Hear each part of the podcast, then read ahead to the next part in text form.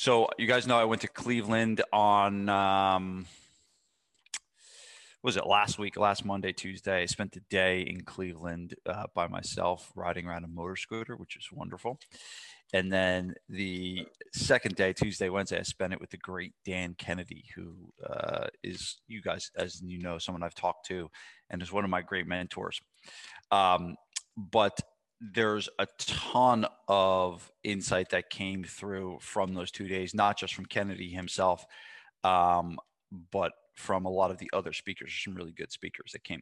So here's number one. Number one tip is um, for phone calls. For phone calls, uh, outbound is the new inbound.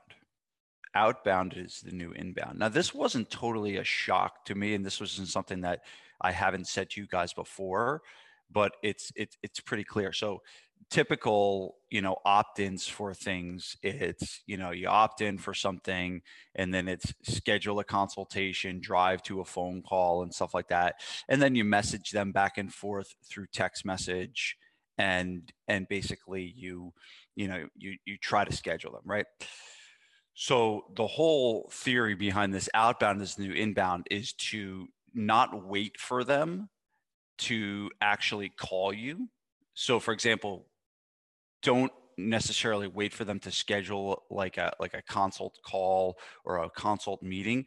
As soon as they opt in you call them as soon as they opt in you call them and i think this is a little bit different than and and it's not so much of you're calling them saying hey do you want to sign up it's really you calling up and saying uh, let's just say for example they downloaded like a lead magnet of yours right and you're basically saying, hey, just want to, it's more of like a courtesy call, like almost like, hey, just want to touch base with you. I saw that you downloaded the book, uh, wanted to see if there's anything you needed help with. And then from there, you could schedule some kind of a consultation or schedule some kind of a phone call.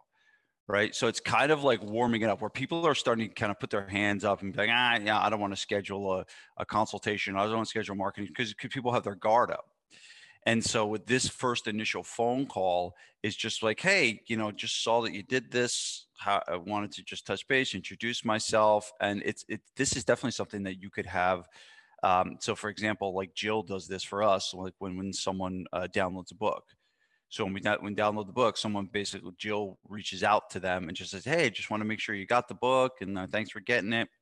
And then from there, she'll try to set them into something else uh, from there. So uh, it, it's it's essentially um, a, a, great way to get the relationship started without people being like, "Whoa, whoa what's going on here?" All right. Uh, second one, and this was straight from the horse's mouth from Kennedy. Uh, organize testimonials by problems. Organize testimonials by problems. So start to think about what are the objections that you get in a consult. So Tony, you're sitting down with somebody and you're like, uh, you know, I can't afford it, or it's too expensive, or I don't have the time. Right. So start to think about all the objections that you get in a consultation. Okay. And then from there, what you want to do is schedule testimonials based around those objections. So, for example, you would be like, all right, the, the testimony could be I walked into Gabriel Fitness and I didn't think I could afford what the prices that they were charging. After one session, I realized I couldn't not afford it and decided to give up coffee and donuts. I, had a, I had a conversation with a guy yesterday, older man. He said, I, I started my day for the first 40 years of my life with two glazed donuts and two Cokes. Can you imagine that? Can you imagine that doing that for 40 years, starting your day with two glazed donuts? And he was like proud of it. He's like, it's like, yeah, it was delicious. And he's like, I can't do it anymore, but I sure do miss it. I was like, how would you, how do you miss that? Like, that's disgusting. Um, so organized testimonials by problem. So when you put a testimonial up, make the headline around what would the objection be right what would prevent someone from that? And then and you list out all the problems and then look through your testimonials. You might have them already. So what you do is list out the problems first list out the objections and then look through all your testimonials. You might have those right now right? But what the other thing you can do is if you list out the objections then you can start to think about all right who do i want to get a testimonial from that kind of overcame this objection? Right so don't testimonials. Remember, the worst testimonial is Tony's a great guy. I love Tony. That's such horseshit. That does not work. No one cares about that. All right. This is the most important part of a testimonial. Where was I before and where am I now? Right? Where was I before and where am I now? Okay. That means that there was a problem that was solved. Okay. What's up, Lloyd? What's up, Sergey? Um, we're talking uh, testimonials, and just to recap real quick, uh, organizing your testimonials by objections, right? So, Lloyd, what objections do you get in your consults? Right? What do people say? I can't afford it. I can't. Uh, I don't have the time. Blah blah blah blah blah. And you pull testimonials and you slap these all over your website, right? slap them all over your website, put them on social.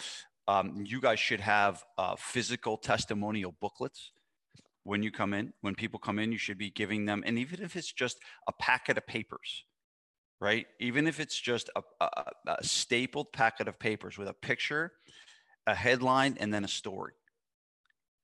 That's all you need a picture, headline, and story. Okay. Um, for your testimonies, but start to think about like where all the different places you should be displaying these things. Okay, that's number two. All right, number three is think of your marketing um, in, in terms of event marketing as in different tiers. Okay, so we'll just talk about first tier, second tier, third tier marketing. Okay, so what would be a first tier marketing event for us? So start to think about that. A first tier marketing event is like something there's no way we're not going to market around this time period or holiday or something like that, right? And so the first tier event for us, and I'll just give them to you, right? We don't really need to even talk about it. It's pretty simple. The first tier event, okay, is New Year's, back to school, and pre summer right? That, that that's like if you're going to talk about three periods of time throughout the year where your target market is looking to get fit to get in shape those are the three most popular times throughout the year. That's universal in our country because everyone gets out of shape in the summer. Everyone eats their face off in the wintertime and everyone wants to look good on the beach right? No matter no matter what. And, and here's the thing too. If you don't think that people in their 50s want to look good on the beach, if you think that people in their 50s only want to feel better and be more active and mobile, you might not understand human behavior and what truly really motivates people. People still want to look good. They still want to look good. Um, that doesn't mean you have to go get shredded, six pack abs, right? And that's probably not what they want. But to show a testimony of a 50 year old guy and a before after picture of that 50 year old guy, that's the other thing too. Why you should be you, you should be looking to use before after pic before after pictures are the most powerful um, way you can display a testimonial. And where can't you use before after pictures? On Facebook, right? You can't use them on Facebook. You can't run any ads. They flag it to begin with. And what that means is it, that means it's very, very, very, very, very, very effective. right? And so you should use those before after pictures any possible chance you get that you're allowed to.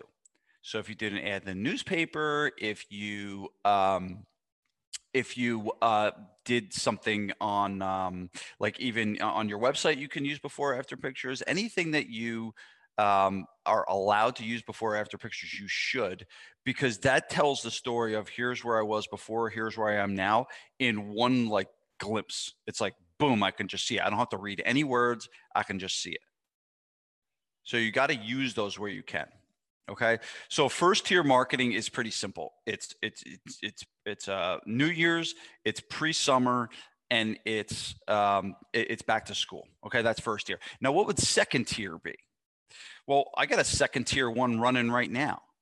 Okay, and a second tier one is Father's Day, right? And Father's Day is a holiday, but it's a big gift giving holiday every spouse, every kid, they're all looking for specific gifts to give to a friend.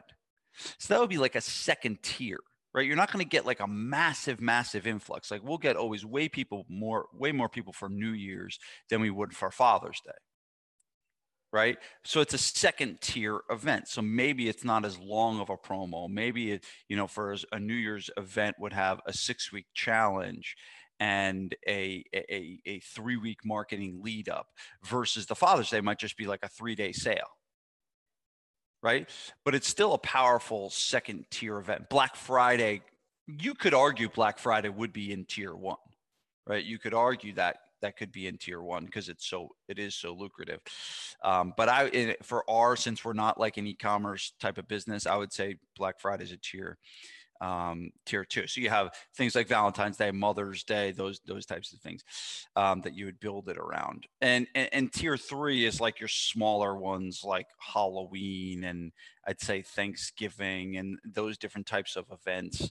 Um, Labor Day and, and and things like that. So you, have, but but start to look at your marketing, and you can kind of start simplifying things where it's like, all right, here's my marketing plan. When I sit down to do my marketing plan, all right, let's get my tier ones together, right? Let's like let's lock these in. Let's build assets around these. We need a good landing page for these. We want a name. We want a flagship thing. We want to do the same thing every year. I want emails already done, and all I got to do every year is tweak the subject line and stuff like that. That you got that shit down. You got that stuff in order. Okay, that's a big thing. And then your second tiers and third tiers same same thing but but know that hey you can probably do really well just by leveraging your first tier events really really really um, effectively. Number four um, the most this is straight from the great dan kennedy's mouth so you want to write this down. In your marketing in your marketing your message your message matters more than anything. Your message matters more than anything. And so, what is the number one thing you need to have down for your marketing message? Well, it's your unique selling proposition. Right? And that's what all of you learned in the six week. Has everyone here gone through the six week surge? Yeah. So if you've gone through the six week surge, you should have your your unique unique unique selling proposition down pat, right? That we took we when we story branded your business, right? We did through we went through story brand. Remember this, Lloyd? We went through story brand, but now it's like, are you actually sitting down and taking that USP and pulling pieces of it and using it in your marketing? So your USP is not so much of this is a thing that we have and a slogan that we slap on the website. Right? That's not you communicating your marketing message. You're communicating a version of that in everything you do, not just in your marketing, but also in your sales conversations. And I'll I'll ask you this: Does your team know your unique selling proposition? Does your team know, and are they able to have those conversations even with your clients? Because what you want is this message to spread. And if you're the only one that knows it, and the only way you know it is, is it's slapped on your website, man, ain't gonna fly. Okay, so that's number four. Um, and again, these are just, I'm not saying you need to go do all this stuff. I'm just relaying maybe one of these is impactful for you. Okay, so don't don't go on a wild goose chase and think you got to change everything in your business just by these. I'm essentially taking a two day seminar. I'm giving you the, the the, the the nuggets, and maybe one of these nuggets is something that can meet you where you are. So don't don't get kind of overwhelmed by this. Um, really, just think of what's the one of these seven that resonates most, and maybe you take action on that. Okay. Um, so number so you could look and be oh man our message is like so out of whack. I don't even remember my usp i didn't even put it up on the website. You know that's probably something to focus on. Okay. Um, number five um, you, you must know and be working toward increasing the lifetime value of your customer. You must know and work towards increasing the lifetime value of your customer. Okay. So let me give you an example. Last week, I sent a text message to the head of the PAL of my uh, town, Berkeley Heights. Okay. And here was the text. I'm going to read it verbatim. Hold on.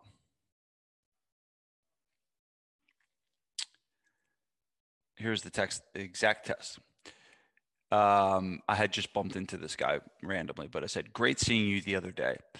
Um, I'd like to make a donation of thousand dollars in exchange for two emails to promo our summer program. You think that's fair?" His response: "More than fair. He will put it on the website also. Call me when you have a second. Okay, so that's the text I sent. Um, now, where did I come up with a thousand dollars? Well, I know that a thousand dollars to a youth program like that is a good chunk of change.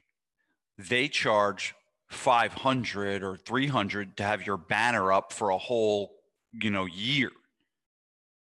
A thousand dollars to them for sending two emails is like, oh my God, of course, we'll take the money. Absolutely.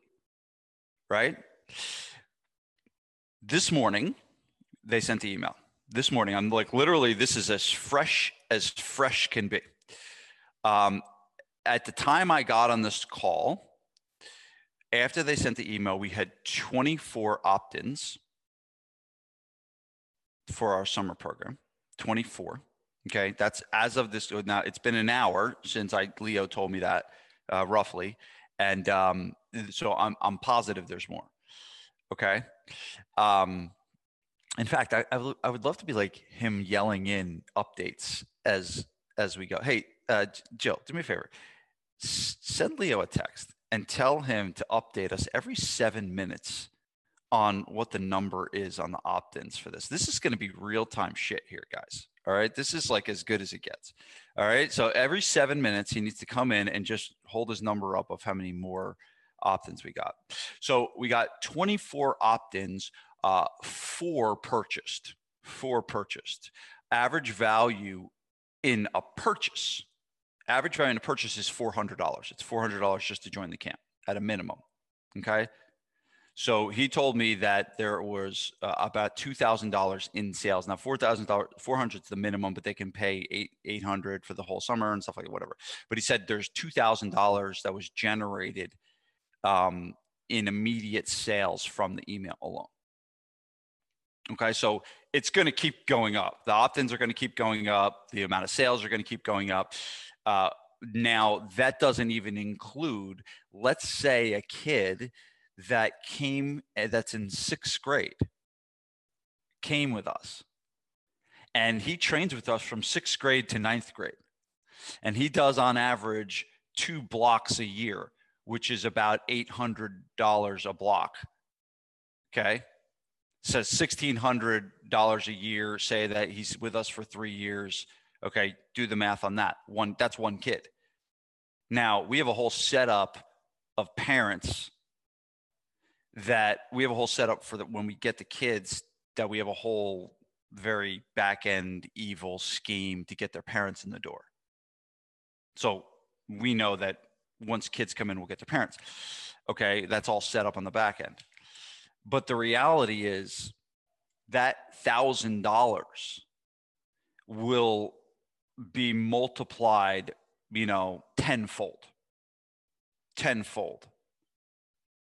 And so, but a lot of people were like, oh, thousand dollars, that's a lot of money. I don't know if I want to cough up a thousand dollars. But if you know on average the lifetime value of a customer, then your willingness to spend money to generate clients and generate leads becomes higher. And Dan, and it's another Kennedy thing, you know the person and the business that's willing to spend more money to acquire customers will be the one that wins. Hence why you always need to be you know have cash on hand. Because the more you can invest in acquiring new customers the more successful you will be so you got to know this number you got to know what it is right now we don't know necessarily what it is okay, because this program started back in March. Okay, so we don't really know what it is. So in a year, we'll look at how many kids came on average, how how many blocks they did, and we'll know like what around what the lifetime value is to that point. And maybe next year, I'm like saying, hey, I'll give you two thousand dollars for five emails. Right. So you got to start looking at the the the, the lifetime value as a driver for decision making in marketing. The lifetime value as a driver for decision making in marketing. Okay, number six. Um, this is another one on testimonials. Uh, the best testimonials have a good story to tell. The best te- 25. Okay. Oh, he's going to just go through you. No, I want him. I want the theater. I want him to pop his greasy head in, and actually, you know, sh- tell me what it is because I want to. he has a wanna, consult. Oh, consult, consult, consult, schmonsult. These guys. I can do like a big jump and like. so, so here's what your goal is, as a business owner. Your goal is to do nothing. Your goal is to do nothing and make everyone else work their asses off. That's your goal. So all I did was text that dude, get him to send the email. I did write the email. And now I get to sit back and watch Jill hold the numbers up and watch Leo run around like a chicken without a freaking head, getting all these people in the door. That's the goal right? That's the goal. You don't want to be the one running around the chicken without, you know, the, the worst thing you can do is keep the sales role forever. Because it's work. It's a lot of work. You got to be there. Right now, this is an aspirational thing. For some of you, this is that for Johnny. You got to you got to be in that gym. Johnny, you be in that gym. John Beadle, you be in that gym. You be there and you be there every moment. But as you go and as you grow and as you get better at this game, you start to do less and get better results. And that's the goal. The goal is not work harder and work more. The goal is work less and get more. Okay.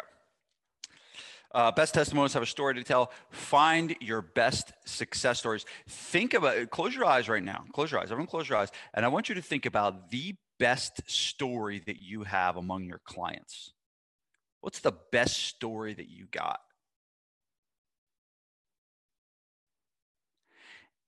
Now, I want you to think about is that prominently displayed?